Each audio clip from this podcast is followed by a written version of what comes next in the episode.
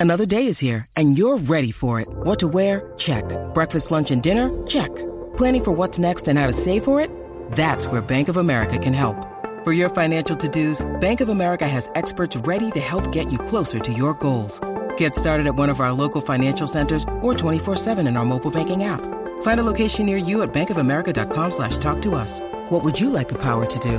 Mobile banking requires downloading the app and is only available for select devices. Message and data rates may apply. Bank of America and a member FDIC. With threats to our nation waiting around every corner, adaptability is more important than ever. When conditions change without notice, quick strategic thinking is crucial. And with obstacles consistently impending, determination is essential in overcoming them. It's this willingness, decisiveness, and resilience that sets Marines apart. With our fighting spirit, we don't just fight battles, we win them. Marines are the constant our nation counts on to fight the unknown. And through adaptable problem solving, we do just that. Learn more at marines.com.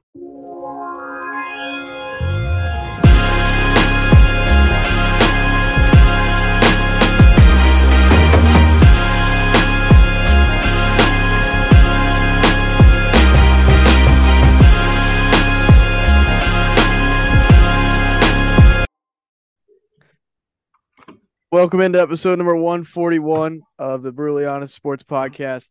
Back with a friend of the show, uh, Jaret from the Basic Blues podcast, as long as I'm saying that right. We uh much anticipated game. I mean, outside the Ohio State game, this is, you know, 1A and 1B as far as importance level. So, um, first I'll I'll check in with our guest, and then uh, I'll see how Joey's hanging in there. We're we're still currently at Beaver Stadium. We have not not left, not wavered for a second. So, but uh, yeah, Jaret, how how you doing? I'm doing good. Thanks for having me. It's good to good to be back on the show. But uh, doing well. It's been an exciting season so far, with the exception of of the one week at Ohio State, and you have a chance to kind of erase that and redeem yourselves this week. So and uh, Mr. Optimism, Joey himself. Uh, what? How are how are you feeling tonight? Uh, I'm feeling better than I was uh, about 24 hours ago. Uh, since I've gotten the news that Chop is, uh, as Jaret said, 99% uh, probable to play on Saturday. I think that brings an element of ferocity to the defense that will go that will help help them um, against a unit that can can be efficient. They're not they're not scary, but they are they're good, and they from what I've seen of them this year, they don't really shoot themselves in the foot much.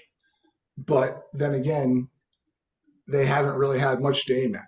I mean, if there's if there's a team in the Big Ten that has a schedule weaker than ours, it would be Michigan.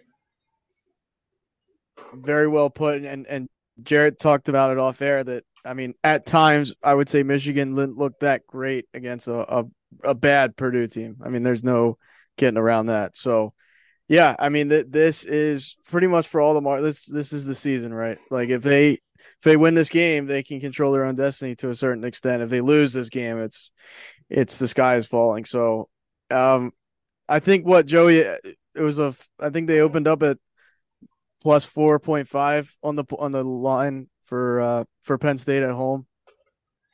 Yeah, the last I saw, I think it was uh I think they were five and a half. Um, but it's right between, which is kind of surprising. I thought it would be higher, um, honestly.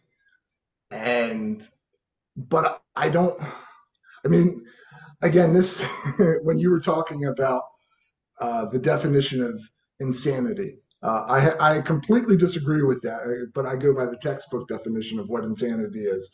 Um, but what you're saying is doing the same thing and hoping for a different result. I mean, Jaret, are we are we just so delusional as Penn State fans that we psych ourselves up at, twice a year, every year, and uh, the hopes that the miracle is going to finally happen and, and that's what I was saying off air just before we started. It kind of feels like we have to accidentally win one of these. And I think the thing about Michigan that people kind of forget just because of how good they've been the last two years, Penn State has played them very well at home for the entirety of the, the James Franklin era. They uh, had the one loss in 2015 at home. That that was a a very solid Michigan team against not great Penn State team, and then 2021 they had a close loss uh, to a Michigan team that won the Big Ten title, went to the college football playoffs, and that was a pretty bad Penn State team. That was the year Clifford got injured. They lost to Illinois at home. They finished seven and five. So I think this this excitement feels a little bit different than getting excited about an Ohio State game where they've pretty much dominated us everywhere. They've really shown no weakness. We've kind of shown we can play with Michigan at home somewhat consistently, um, even if they did beat us the last time that they were here. Um, obviously, we got blown out on the road to them last year, but that's kind of par for the course. It seems every time this team goes to Ann Arbor, they get blown out. 2016, the year they won the Big Ten championship, they got blown out and then came back and and blew them out at home the other way next year. So I think a lot of people are reading into that result as well. You know, losing you know the way we did last year, especially giving up the 418 rushing yards, which is just a crazy number. Uh, but you know, coming back home, I think that that changes things because Michigan really hasn't played all that well, you know, at Beaver Stadium recently, and this just feels, in terms of the excitement, um, I feel like I'm allowing myself to get a little more excited than I would for an Ohio State game because you know I've seen this team beat Michigan a few times versus you know Ohio State. You have to go back so many years to when it's actually happened. Yeah, that, that's true. Um, you think the 2021 team was bad? I mean, because I I think that Clifford getting hurt was horrible.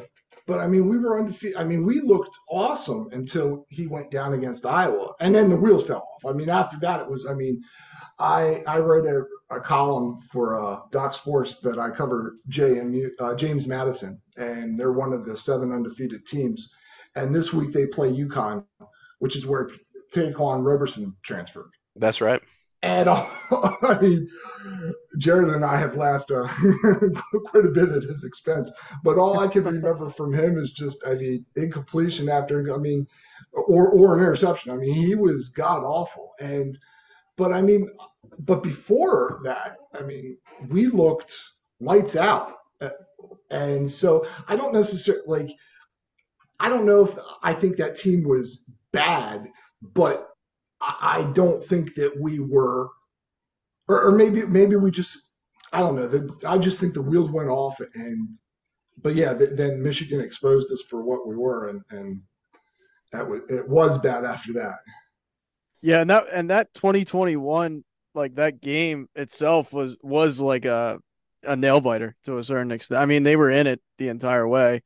Um, it's just, I mean, I I think they did score a garbage time touchdown to make it a little close, but it wasn't like when when they were playing at Ohio State, you know, in years past, or even when Ohio State comes here and, and they have a a 14 point lead for you know a quarter or two, you just feel like this team can't fully get it together. Like that game, like Jaret had kind of said against Michigan, excluding last season. I mean, last that was just one of the worst losses I've seen them take uh, in recent memory. But like I do feel as though uh, like okay, I, it's kind of be a weird reference, but Michigan to me is kind of like the Eagles in the fact that like offensive defensive line has been pretty damn solid the last couple years, and you're seeing that again. Like they they win in the trenches, and their their offensive line is just is men among boys. So I, I do have my concerns. Don't get me wrong. I I just I think with Allar playing better at home, that is a big thing. Um, obviously, you know, he went on the road and, and played well at uh, Maryland last week, but throughout this season, he's he's definitely not played as well on the road. You know, Ohio State being the highlight of that, but an elite program will, will kind of do that to you. But yeah, I mean, what uh, I'll ask, I'll ask you guys both what so. 100% chance to win, 0% chance they have no chance to win. Like where uh I'll start with Jaret, where where do you kind of put your your your dial on this one? I think this is probably 60 40 in favor of Michigan. Um, I think they're probably the slightly better team. They've proven that against elite competition when they beat Ohio State. You know, two years ago doesn't matter so much, but last year they return a lot of the same guys. and they beat Ohio State on the road. So they've proven they could win against good teams in tough road environments. Um, so I think Michigan gets a small edge there, but I, I, see no reason this shouldn't be a competitive game. I, I don't think, you know, I've seen a lot of chatter, especially from the Michigan fans. Oh, this is going to be a blowout. Michigan by two or three touchdowns. I, I don't think that this is that type of game. I think, you know, just looking at the stats, um, this lends itself, especially with, you know, Penn State being the underdog at home. I think this really lends itself to a close game. 60 40. Yeah, I, I can see that. Uh, what about yeah? What about you, Joey? Yeah, I would I would say probably 60 40, 65 35. I mean, Michigan having the edge. Uh, Aaron brought up a, a, a great point with the the offensive li- uh, the lines, and that was supposed to be a that was supposed to be one of our strong points this year. I mean, and that I've we've heard this. I mean, I think it seems like Franklin's whole tenure, like this is the year the offensive line's going to get there. This is the year, and, and this is the year. And then finally, he he he did one of the smartest things I think he's done in a long time. He's before the season, like let's just wait to, to sh- we'll show you, and, and they still haven't shown us. And I so because of that, I I'm a little fearful. Um, I do believe that getting Chop back will will yield uh, large dividends on defense, and I think that's where we have the edge. Uh, I think offensively, they're they're probably a, a better team. Um, although, like we we were talking about off air, neither one of us ever received a, a, a, great number one to throw to. So um, if you're playing da- daily fantasy, this is not the game you want to target for your for your aerial assault. But uh, I think it being in Beaver Stadium is is going to be huge. Uh, I mean, that's a home field advantage like no other. And I, I mean, it, it could, I mean, as cliche as it sounds, it could come down to special teams or or or who makes the the biggest mistake or the at the, the or the or a mistake at the biggest time. I mean, it, it, it, like I said, I hate being cliche when when talking about sports, but that's exactly what this all boils down to. I mean, like you just really. But yeah, I think that 60 40, it, it, maybe even 70 30. But uh, I would def. I mean, I, I give us a puncher's chance for sure. Do you, I'll I'll throw it right back to you, Joey. Do you do you feel? I think I I know how you feel because we we talk weekly about Penn State. Like we we kind of eat, breathe, sleep Penn State on this show. But like I know weeks ago, even after the Ohio State loss, you were obviously more optimistic they'd they'd beat Michigan than Ohio, like game was already over, this and that. But I, like, don't you feel this matchup plays in favor of Penn State a lot more than the Ohio State game? Just on paper, just just the fact they're at home, like this, yes. and and and the fact that they lost to Ohio State. I'm not going to say it helps them, but it, it's this is all or nothing now. So it, it makes you either you know tense up or you know you just got to play your game and and and just execute really right and that that worries me a little bit that, that the pressure pressure breaks pipes but i mean i look at the ohio state game and I, would like to get some of your opinions jaret about this but the uh i mean i put that loss squarely on the sh- shoulder of the coaches of the coaching staff. I think they did a very poor job in preparing, and the, the game plan was just god awful. That scares me a little bit in the fact that I'm hoping that it's a little bit more like what we've seen and what we saw in Maryland, a, a, little bit more open up. I think, and, and Aaron and I have talked about this. Drew throwing his first interception, I think, will yield I mean, tons of results, good results, because now he's got that off of his back. He's not. I don't, I don't care who you are subconsciously. If you have such a long streak, it's going to play in your head. it's just, and you can tell like he was. Sometimes it looked like he was going to the check down guy before he needed to. Like that was the check down guy was his first choice, and I I want to see him. I mean, he's got a I mean, with all those talent, with all that talent that that kid has, he needs to be throwing the ball down the field more. Yeah, I, I agree with that 100%. I, I, I said that off the air too, that I think that interception made such a big difference. I think we saw it right away when he threw that long touchdown pass right after. Exactly. And he, he looked like a completely different quarterback last week at Maryland than he has all year, with the exception of maybe the West Virginia game. But I would say, I know statistically the West Virginia game he was better, but I, I would say that last week was his best game in a in a Penn State uniform. And I think that the the play calling for the Ohio State game was designed to take into account that he was going right to his check down.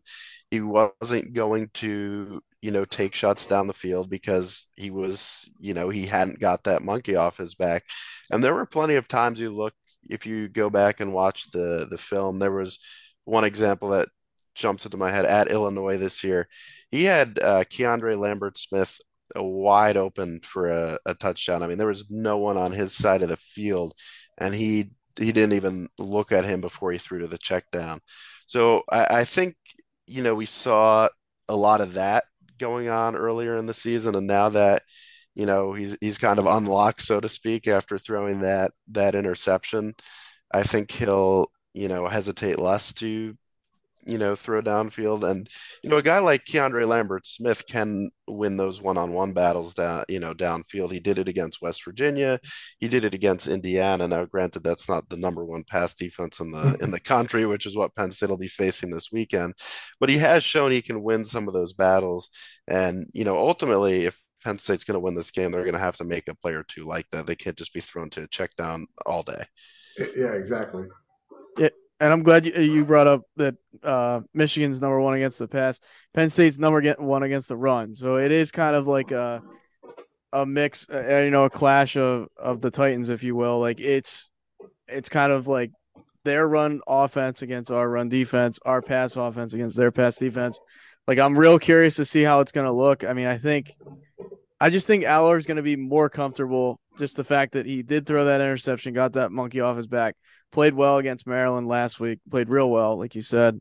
And like I I just look for this team. I I mean I'm a little bit worried about how they're gonna run the ball. I don't know how you guys I kinda want to get your your input on that. Like the the I mean Singleton and, and Kaytron and Kaytron Allen, they like I'm not gonna say it's all on them this season. I think the the uh the offensive line hasn't created, you know, enough holes consistently for those guys to really you know, have those breakout runs, especially, you know, Singleton, the home run hitter that he is when he gets an open field.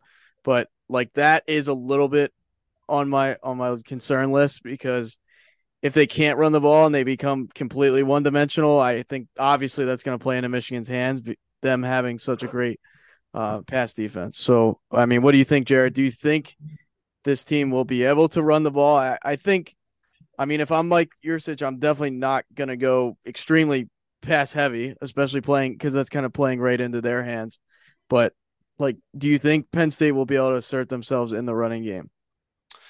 Um, I, I think you know it's as good as Michigan's pass defenses. Their rush defense is really, really good too. They're giving up about only 90 yards on the ground per game, so they have a top 10 rush defense too.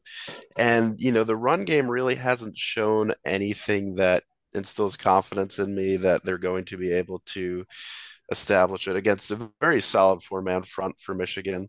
Um, it has looked better in in recent weeks. I mean, we saw uh, Kaytron Allen in particular last week have some some big runs where he's dragging you know eight nine guys into the end zone with him. Uh, but you know, I think Singleton has really not looked the same as he did in 2022. He doesn't look quite as fast. It kind of looks like he lost half a step. Obviously, we haven't seen those, you know, breakout 80 yard runs that we saw from him last year. And I think there's there's two parts that. A lot of people think that, you know, he put on a lot of weight in the offseason and that's kind of slowed him down. Um, we saw something similar with Miles Sanders, where he started off very explosive. Then you know you bulk up and you put that muscle weight on, and you kind of you know you lose half a step.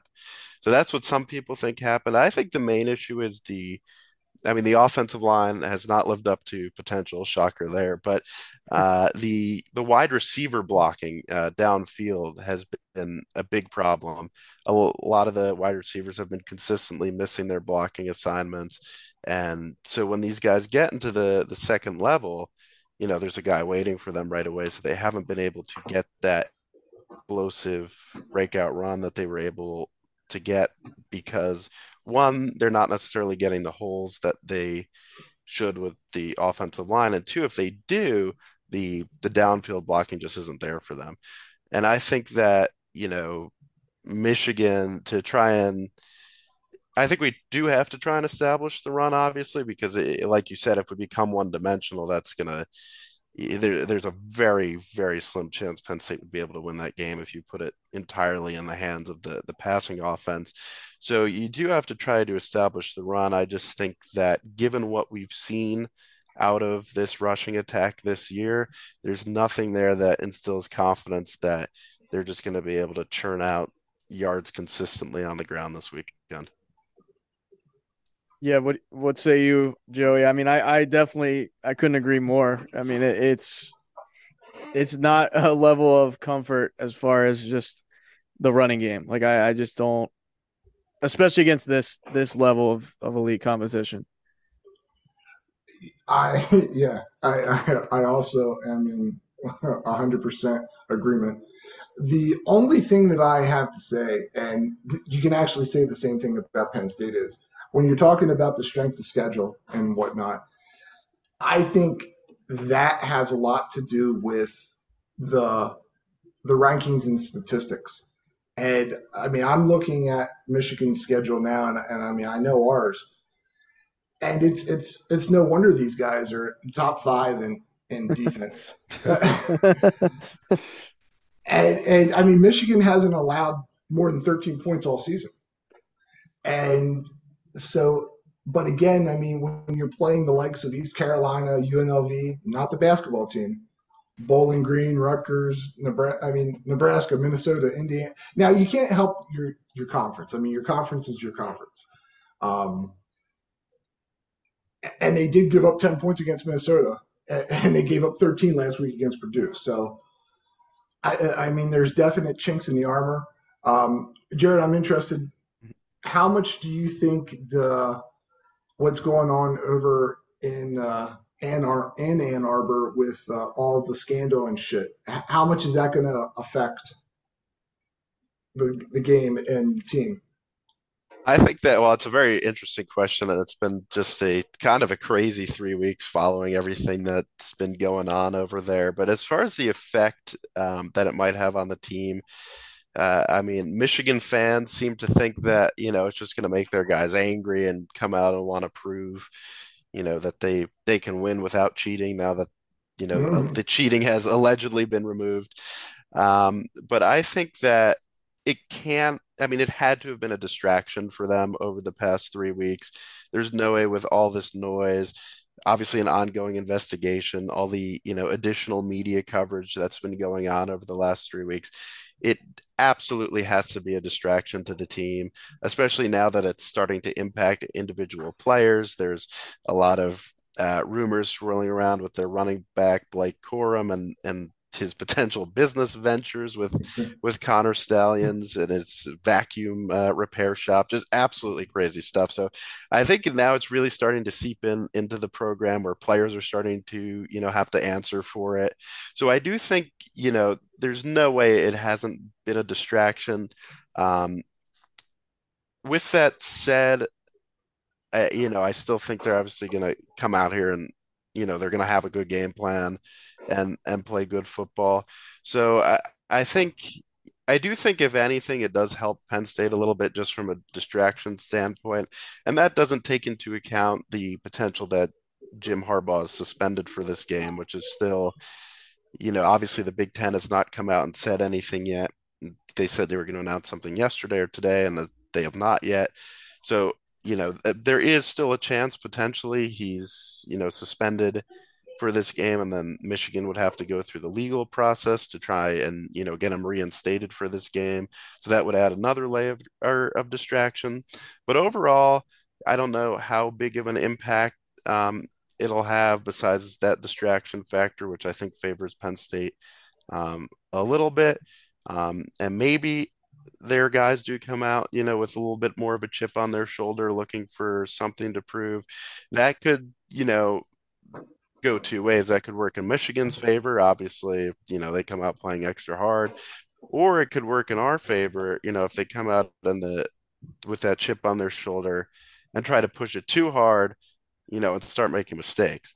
So it's hard to say in terms of of that how that'll play out but i think just from a distraction standpoint I and this has to be a huge huge distraction in that locker room so i think that favors maybe a slight edge towards penn state but overall i'm not sure how much of an impact. Yeah i think uh, sometimes scandals like this can either galvanize a team or like you said create so much distraction.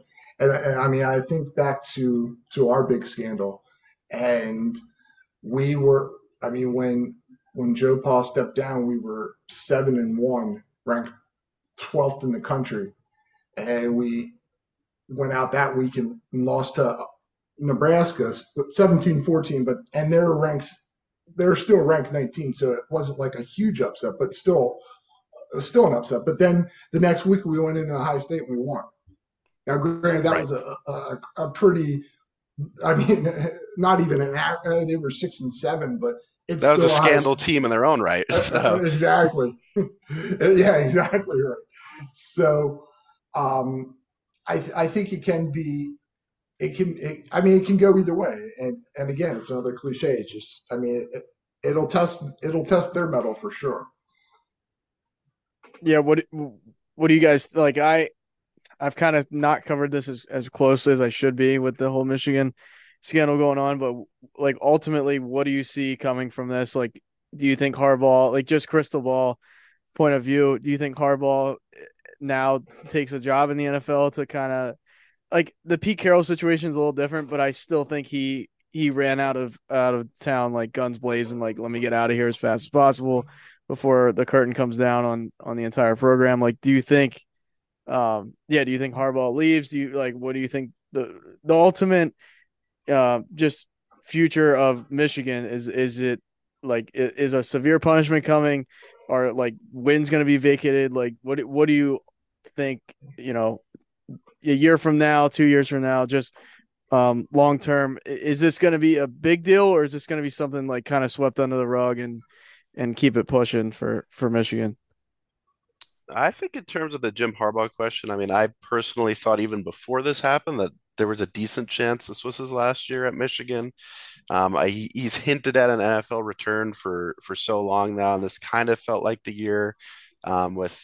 I mean, he, this Michigan team is going to lose so much in the offseason that they're not going to be nearly as good probably the next couple years. Um, there and just the the coaching openings that he might have in the NFL. I mean, if the Chicago job were to open up and he has, you know, two top picks to play with over there.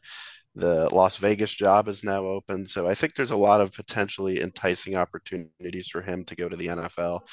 Um, so I think I thought it was a pretty decent chance before this even happened. Now I think it, it would certainly not shock me in the slightest if this was his last year at Michigan. As far as the uh, the punishment that they get, I mean, I think it really depends if the NCAA is able to prove that you know they really had this network of of spies so to mm. speak that went around to to all these games if michigan was really dumb enough to leave a paper trail of all this and if they were i mean they will probably get a postseason ban and you know wins over the last couple years vacated but ultimately that's on the ncaa to prove and I think that's a tough thing to prove unless Michigan is really, really dumb, even dumber than we think. So, um, it, you know, ultimately, if they're not able to prove it, you know, maybe it's a suspension for a couple of guys, fines. But um, if they're really able to prove everything that you know these allegations are are claiming, then they'll probably get the you know full works of the punishment, you know, vacated wins, bowl bans, all that stuff. So if, if they vacate wins, does that improve uh, Franklin's record against top 10 teams then? I, I think that's a good point. And I think vacating wins is the stupidest thing in the world because I mean, you're going to tell these guys, well, you didn't beat this team. That's just stupid. I mean, it, it, that's the only thing that that's hurting is your prestige and your pride. And, um, and if they if they really want to punish a, a, school, I mean, postseason bans and all, all that shit is the way to go. I mean, vacating wins to me is just, I mean, it's it's weak. It's like a censure in, in in Congress. It, it's like, oh, slap in the wrist, like, hey, okay, well, you didn't win these games anymore. The hell we did. Especially like I could see it where like uh, and not. I mean, obviously a bad situation in itself, the the Penn State scandal, but like w- when the whole talk of Penn, you know, Joe Paterno's vacating wins and this and that, like I thought, I mean, not even being biased, the fact that he didn't commit the crime and they were coming after him for you know all time wins. And, you know, I mean, he's the company that he keeps, obviously, with Bobby Bowden and, and the likes, is it's like just the fact they went to that extent, uh, the NCAA did, is I think that's Bush League. I, I just, I agree with you 100% that on with Joey that you to vacate what like you're now you're rewriting history and like you can't even if a team cheated like a totally different sport, but like the Astros, like would they have still won? We we will we'll never know. But like if you eh, told them that they didn't really win that World Series, it's like, well, they have the rings to prove it. Like it's eh, I don't know what you're really you're really doing by quote unquote vacating wins other than legacy and and long term just like in the history books, that type of thing. But yeah, we'll uh we'll come back after the break. I definitely want to get just a couple more questions in for Jaret and and as always Joey and and maybe some score predictions um at the end of the, at the end of the show. So we'll be back in a few. I'll let I'll let Joey right off the top be uh be the question the question uh, man be the question man I don't know okay. I'm losing my mind. so my first question for you uh, it actually has nothing to do with uh, the game coming up but uh have you seen the reports uh, linking Manny as being a candidate for the USC defensive coordinator job? I, I did see that. I saw that earlier this afternoon, and it seems like Penn State can't go a year without some coaching rumor involving USC and our and our program. But I'm not really sure why he would would take that job. Honestly, the only reason I would see him leaving uh, Penn State this year is for a head coaching job, which is certainly possible that he earns one with the the defense that he's called over the last two years. To go to USC when they're about to join uh, the Big Ten and have to rebuild that defense, uh, you know, the first year in a new conference, that's such a big undertaking. I mean, that defense needs so so much work. I, I'm, you know, I'm not sure. You know, I don't think you know any defensive coordinator would touch that job with a 10 foot pole. So I, I don't see him, um, you know, coming anywhere near that. But I did see that that rumor today. I, I don't think there's. I would be really, really shocked if he ended up there. I didn't know. I didn't know that he interviewed for the Florida Atlantic job last year after last season. Yeah, I he I think he actually interviewed for for a couple jobs if I remember correctly. Um, yeah, I, I think especially the Florida schools, you know, being he's so well known down there. Obviously, before he was the coach of Miami, his dad was the the mayor of Miami, so his, his whole family's just kind of known in the South Florida area. So I think those South Florida schools want to try and get their hands on him, especially the smaller ones, FAU, FIU schools like that. But. I also uh, I then I also read that um, the one job that may interest him is the NC State job. And so, I mean, I I would be very shocked if he's here next year. I, I mean, I hope that he is. I mean, I'm not. I hope that I'm not talking this into existence, but I, it's just that's unfortunately the, the problem with having great uh, great staff is they're not going to stay there, and that's what makes what happened under Joe Pa like the, the legacy the you look at the and I think that's part of the reason that the program was good for so long was the continuity. I mean, yeah, you, we switch. I mean, we had different offensive coordinators, and obviously, I mean, we went through a couple of defensive coordinators, but I mean, it was it was stable, and I, I think there's a lot to be said for that. But then again, you look at what Nick Saban does. I mean, he's changing coaches every fucking year.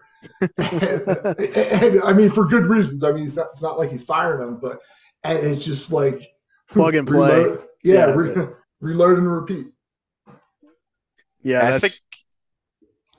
Go ahead, Jaret. I, I think that is something a lot of Penn State fans struggle to wrap their head around. I mean, me being a, a younger fan, not not so much, just because it's kind of the the landscape of college football that I grew up in. But uh, you know, if your coordinators are good, you're going to lose them, and there's really nothing you, you can pay them however much money you want. They're going to want a head coaching job, eh, or you know, so you, you just can't keep them, and it's it's a sign actually i think now if you're losing coordinators because they're that good consistently i think that's the sign of a healthy program. Like you mentioned alabama you know georgia is now starting to replace their coordinators all the time.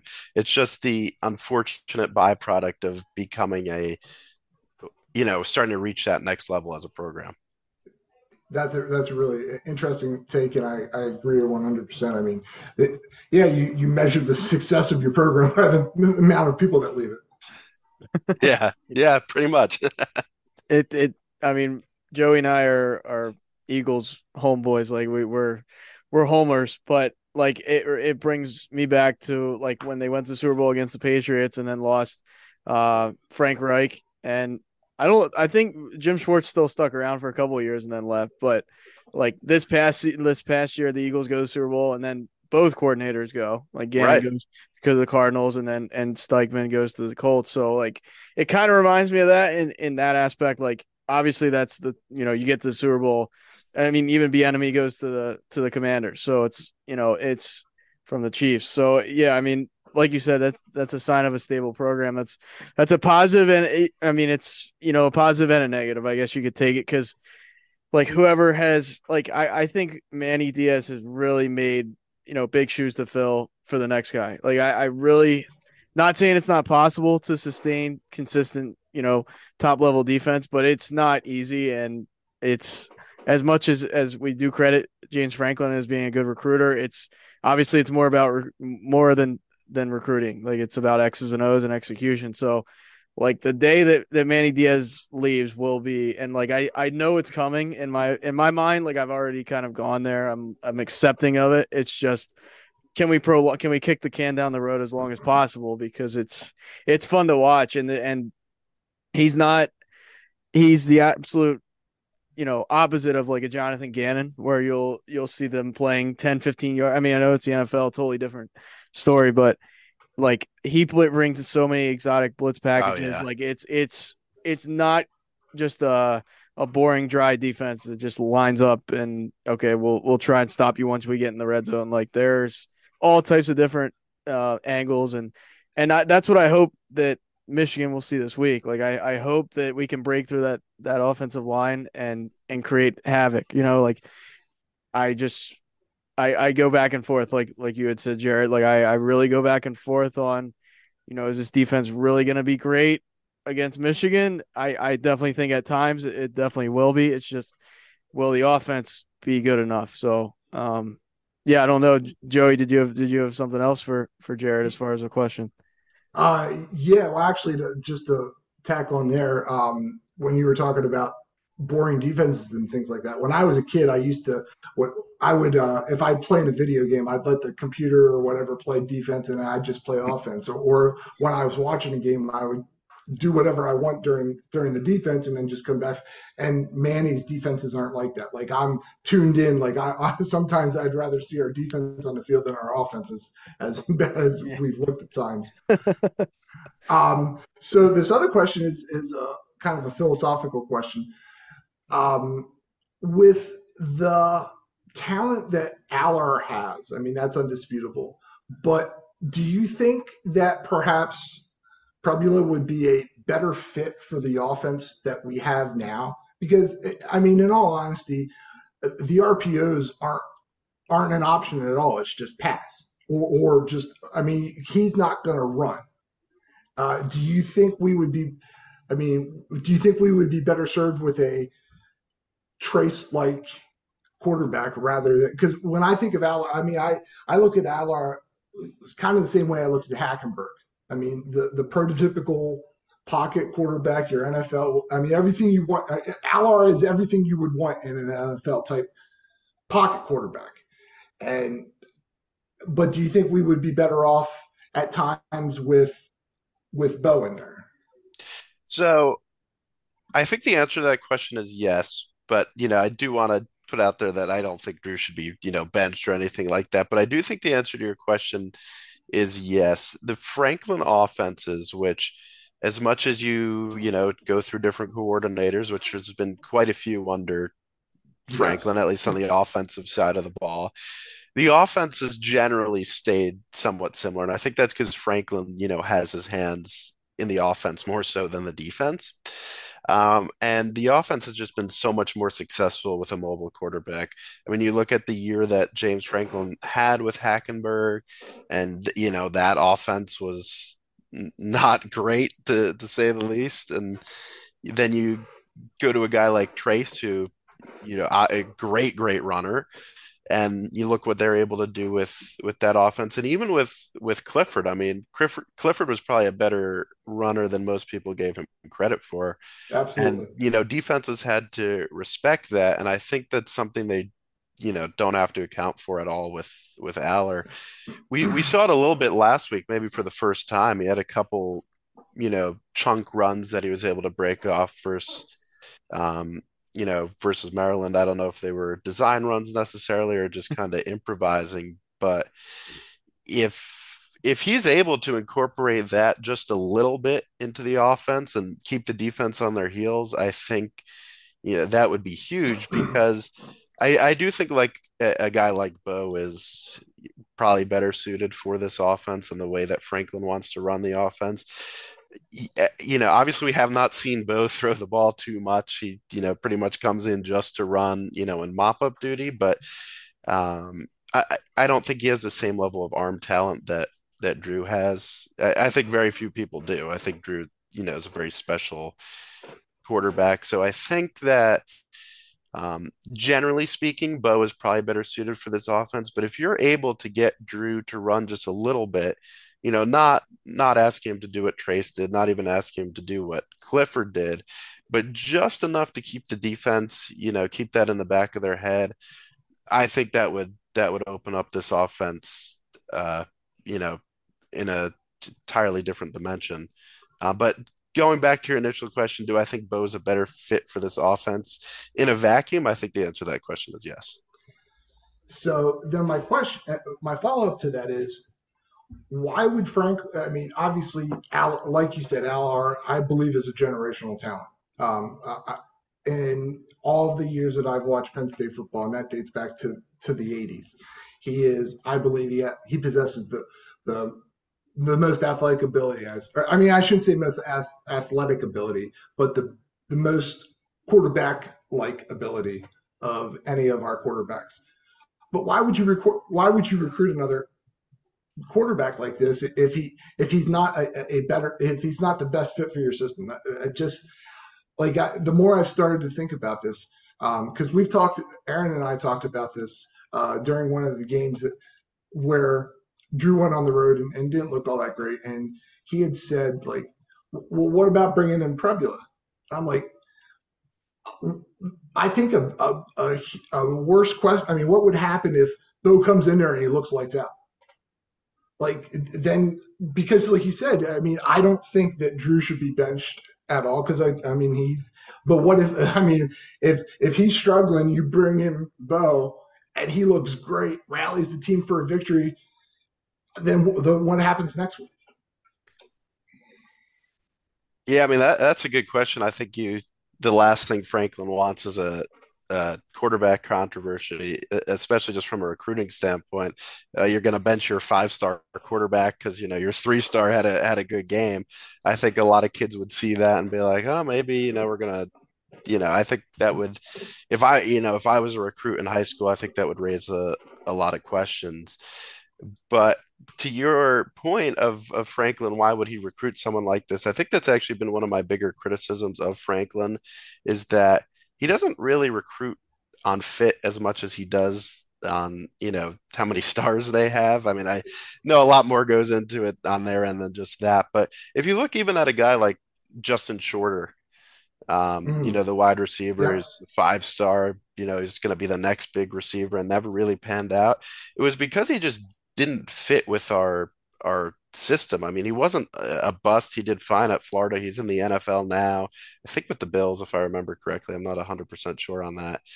But he he just didn't fit our our system at all. Franklin is a guy who, you know, he likes the speed and space. He likes the you know generally shorter receivers. I mean, look at you know KJ Hamler. He was a really small guy. Parker Washington. Parker Washington. Jahan Dotson, like right. the list goes on and on. yeah, uh, right. These are all relatively small guys that are just super fast and can get open, and that's that's the wide receiver that works well in the Franklin system. The Justin Shorter type just doesn't, and that that you know that's why those things don't work out. So I think that's one of been my one of my bigger criticisms of Franklin is that he you know, obviously, if you could get your hands on a five star wide receiver, whether they're fit or not, you should, you know, bring them into your program. But it's just on a general note, he doesn't necessarily recruit to the fit that he wants. And I think, you know, Allar's a case of this. Now, I think it's going to work out fine. I mean, you, I think every program in the country would love to have a guy like Allar be their quarterback.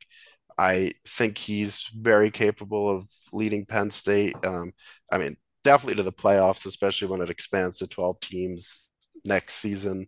Um, you know, maybe even win a couple, you know, get hot at the right time, win a couple games in the playoffs. So I think that Allar ending up at at Penn State is absolutely a great thing. Like you said, I agree. I think he's a generational quarterback, but you know, on paper, he definitely doesn't fit the Franklin system. And I think, it, you know, obviously you're going to recruit a five star quarterback, but it's definitely not the type that would, you know, that dual threat can run the RPO kind of quarterback. Right. It's not like we're asking, I'm sorry, Aaron, it's not like we're asking Dan Marino to try to run an RPO or something like that. So, right. yeah.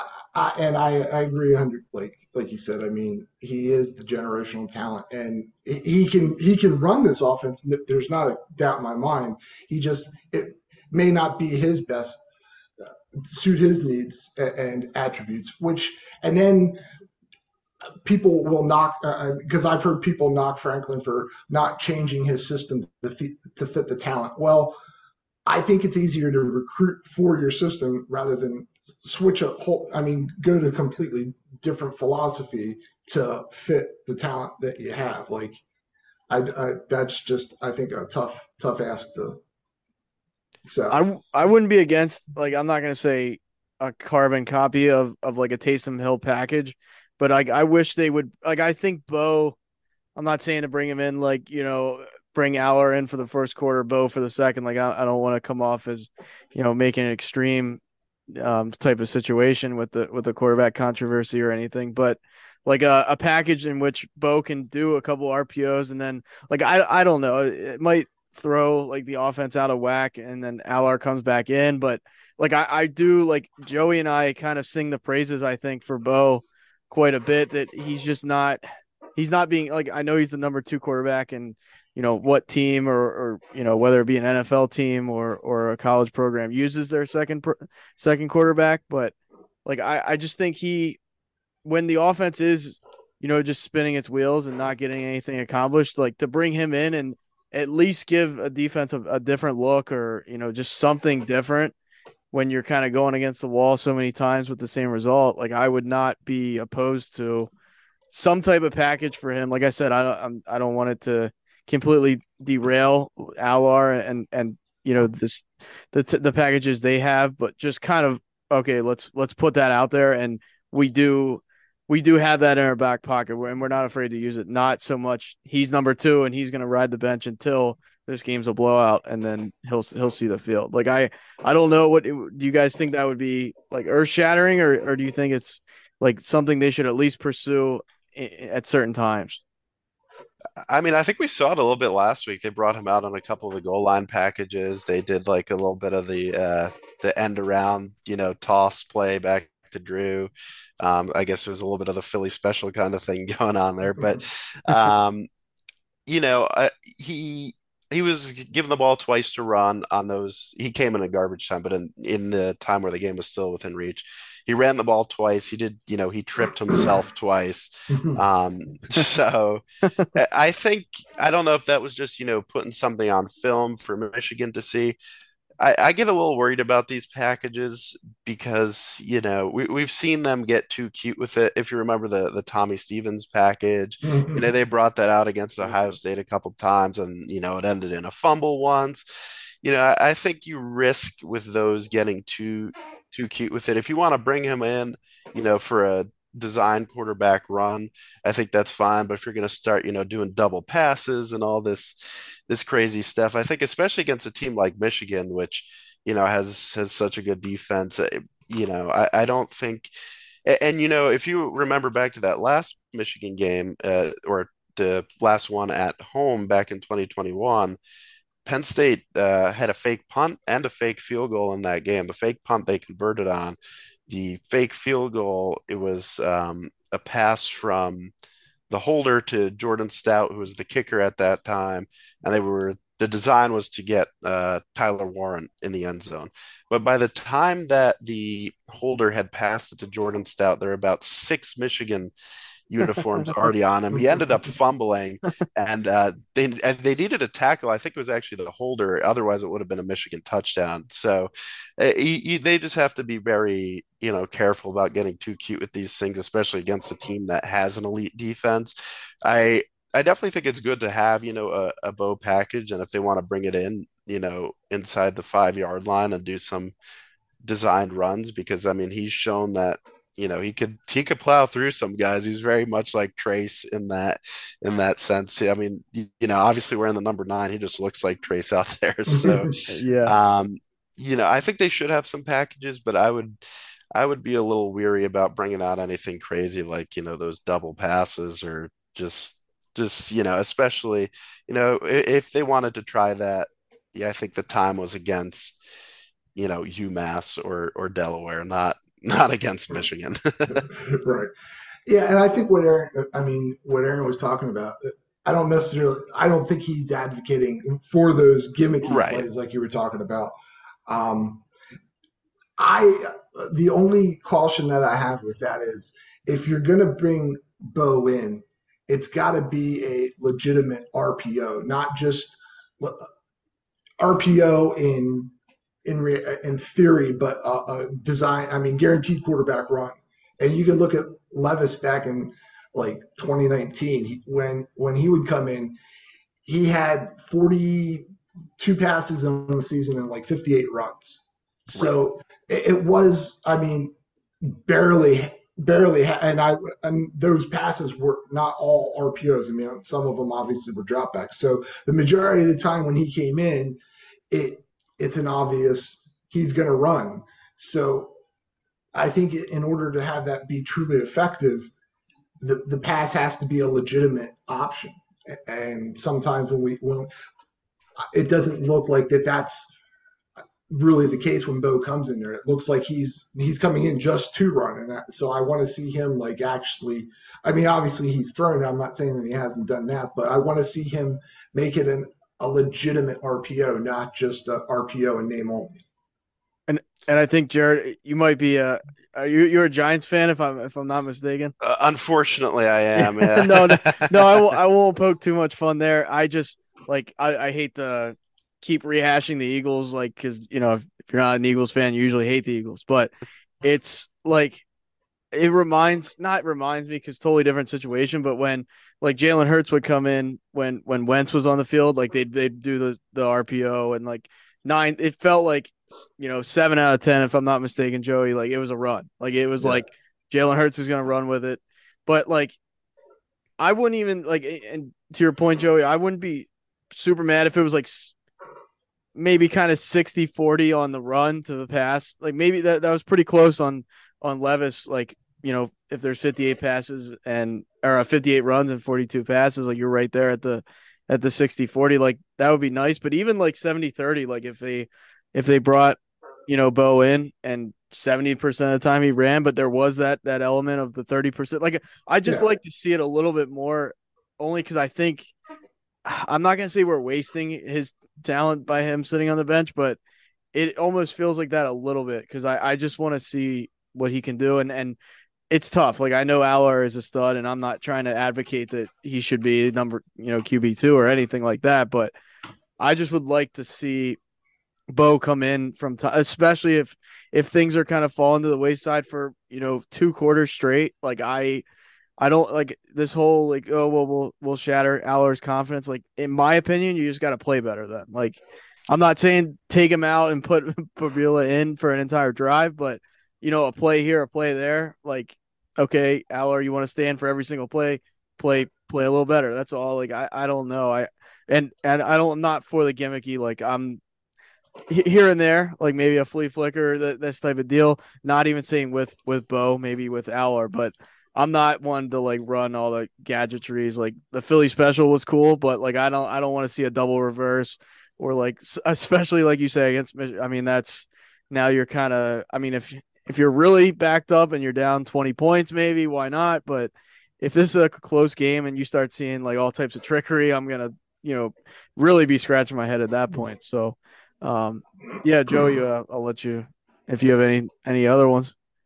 Um no, that's that's it. um, yeah. Okay. So I guess I mean we got to get to the end all be all prediction time. What what say you guys about about the final score of the game? All right. I, I said before we, we got on, I've been kind of going back and forth all week. I've been going back and forth the whole time we've we've been talking. you know, I, I gotta go with I'm I thought uh, in the preseason that Penn State was gonna win this game. Um, I think Michigan has looked as advertised. I think Penn State, for the most part, has looked as advertised. Maybe, you know, the offense has been a little bit less than we had hoped. But I think overall, you know, not much has changed from what I thought in August. Um, so I'm going to take Penn State 24 to 20 in this one. It's going to be a close one. I think there's going to be a big special teams play. Like Joey said, he said special teams is going to be big. I agree. I think there's going to be a special teams game uh, big play here, whether it's going to be, you know, a Nick Singleton big return on a kickoff, maybe Daequan Hardy taking one to the house. And I think that's the difference in this one.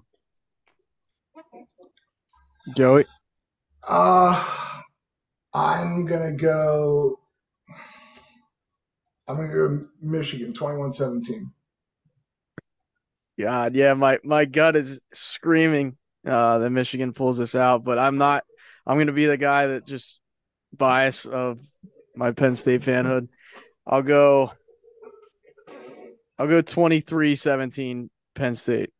So yeah, I, I, think we're all kind of in agreement that this is not going to be a a 40 to 38 type of game. Like I, I really I don't see it. I mean, we've been wrong before, especially on this podcast, but um we could be wrong again. But I, I hope it's it's funny though. I, I'm shocked that I'm shocked Joey did pick Michigan. I know you said we had a fighter's choice, so I'm, uh, fighter's chance. I'm not going to say you picked us to win, but I am kind of surprised that if gun to my head, I would pick Michigan though. Like right. uh, all full I disclosure, looked, like I, I, looked at it from a, a gambling perspective, but even 21-17 still has this covering because right now with the spread being four and a half.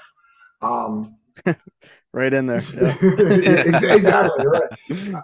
But I just I think our offense has been too inconsistent. I I have all the faith in the world in our defense, and that's why I mean I think that Michigan could even struggle to score 21 points.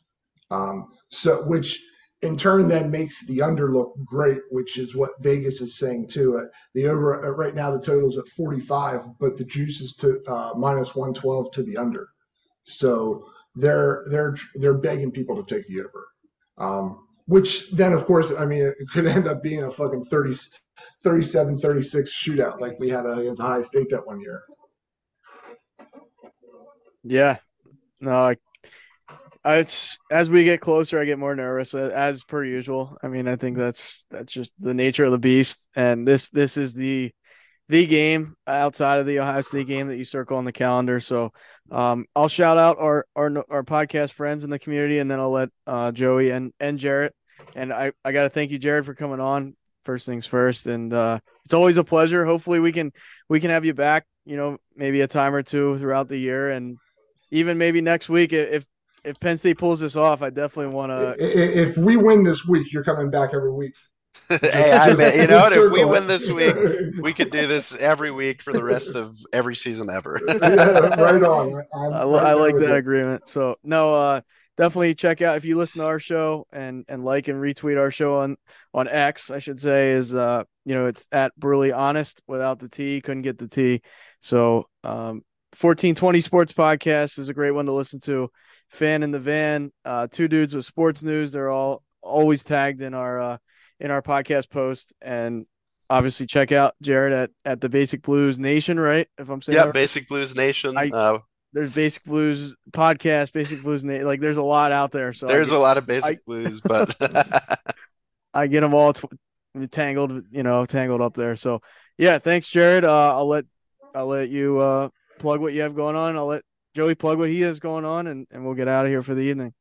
All right. Well, first, thanks for having me. This was great. I, I always love love coming on, and again, like I said, if we win, I'll, I'll come back every week. So, um, but yeah, definitely check out um, uh, basicbluesnation.com. We we've grown so much. Um, we have uh, couple guys who are, are students there now that that go to practice every week to you know hear what James Franklin has to say. Um, so we have coverage of that. Um, you know, with basketball season starting, we've got you know some guys covering that hockey as well. So definitely check it out. Uh, basicbluesnation.com at Basic Blues uh, on Twitter. Um, we've really grown a lot this year. The the coverage we're able to provide has been um, pretty incredible. We have guys in the in the press box at football games, so it's it's just grown so much. So definitely check it out, and uh, hopefully we come away with the the win on on Saturday. Yeah, I, I also want to just take a moment to thank you for coming on, Jaret. Uh, always, always enjoyable. Um, and you can catch uh, me. I took a, a, little bit of a hiatus uh, this last week, but I'm back uh, pumping out content again for uh, Docs and DocSports.com. And uh, yeah, that's it. Yeah, so we will talk to you probably next week or well, over, hopefully Saturday. You know, hopefully we can we can pump one out Saturday. Um, we'll touch on some NFL, and obviously the, the Penn State is going to be the, the main subject, and hopefully it's a positive show because after the Ohio State game, we were we were I I don't know. It was brutal. It was brutal. That's for sure. It was brutal. Yeah, it was a lot of frustration. So yeah, it's uh this is for all the like Joey said. This is our playoff game. This is for all the marbles, basically. Our so, playoffs start on Saturday. Actually, they started last Saturday because we if we would have lost against Maryland, I mean, this game would be not meaningless, but I mean, if you have any as, as uh, playoff aspirations, it would be. So our playoff started last week. Got yep. So yeah, we'll uh, we'll definitely be tuning in noon kickoff. Which I don't know how you feel about that, Jaret. But yeah, not a yeah. fan. This should be a night game. It's absolutely ridiculous, but I could I could talk for all another hour about how much I hate that. So I, I certainly agree. I, I think it's ridiculous, but yeah, we will catch everybody um, over the weekend, and hopefully we'll catch Jaret next week because that'll mean a win. So talk to everybody later. Peace.